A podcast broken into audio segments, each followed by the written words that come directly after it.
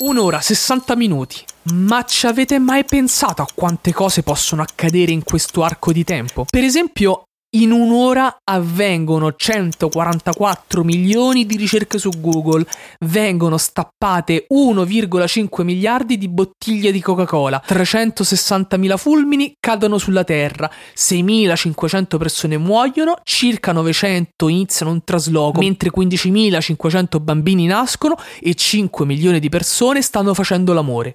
Io sono Federico Vergari e questo è Una ruota tira l'altra, il podcast che risponde a tutte le vostre curiosità sul ciclismo. Oggi vi racconto come si batte il record dell'ora. Una ruota tira l'altra. Spiegami un po'. Una ruota tira l'altra. Forte. Una ruota tira l'altra. Ma davvero? Una ruota tira l'altra. Ma perché? Una ruota tira l'altra. Ma quando? Una ruota tira l'altra. Dai. Una ruota tira l'altra. Tira l'altra. Altro? Quanto dura davvero un'ora?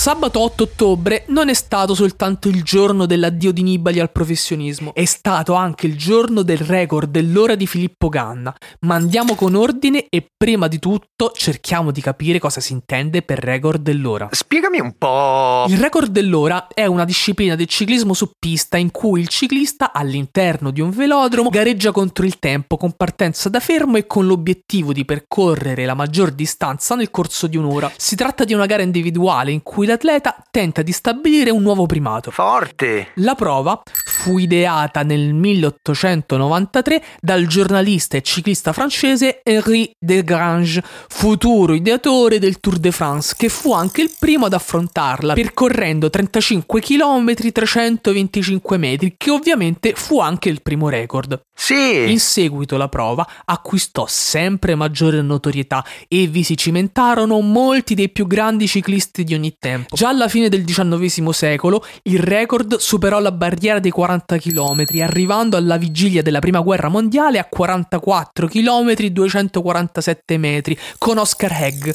Ma davvero? Questo storico record durò quasi 20 anni finché negli anni 30 fu più volte superato dal nostro Giuseppe Olmo che nel 1935 oltrepassò la barriera dei 45 km. Eh? Ad oggi sono stati 35 i corridori che hanno impresso il loro nome sull'albo d'oro del record, tra cui Coppi, Merz, Boardman e Wiggins.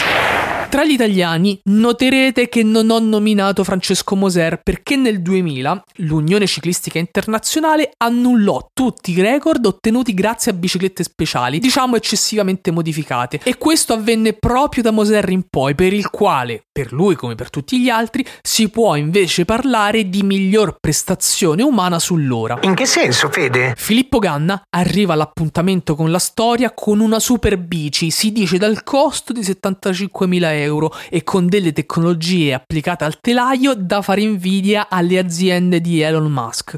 In Svizzera, nel velodromo di Grenchen, si respira l'aria delle grandi occasioni. L'atmosfera è di quelle in cui sai che da un momento all'altro potrebbe succedere qualcosa di grosso. Tutto è stato curato nei minimi dettagli, dal DJ set che intrattiene il pubblico e dà il ritmo all'atleta alla bici spaziale, passando per la respirazione dell'atleta che per la postura e per il tempo prolungato deve avvenire con il diaframma. Cambia tutto quindi rispetto a una gara su strada o a una gara su pista ma più breve. Noi non l'abbiamo visto. Ma Ganna si è anche trovato in più occasioni davanti a dei bivi. Dai suoi box, infatti, per usare un termine da moto mondiale, gli venivano comunicati i progressi in tempo reale e lui poteva scegliere quale tattica adottare. Provarci riuscirci bene o rompere tutto e Ganna, che evidentemente sì stava faticando, ma pure ci stava prendendo gusto, decise di sfasciare tutto e di fermare il contachilometri a 56 km e 792 metri, una misura che gli vale al tempo stesso il record dell'ora e la miglior prestazione umana sull'ora e che, salvo sorprese,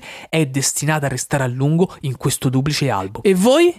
Vi siete mai chiesti in un'ora che cosa riuscite a fare?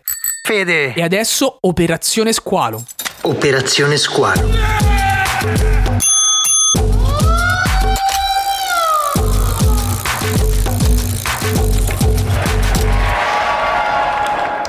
Senso farvi da sponsor?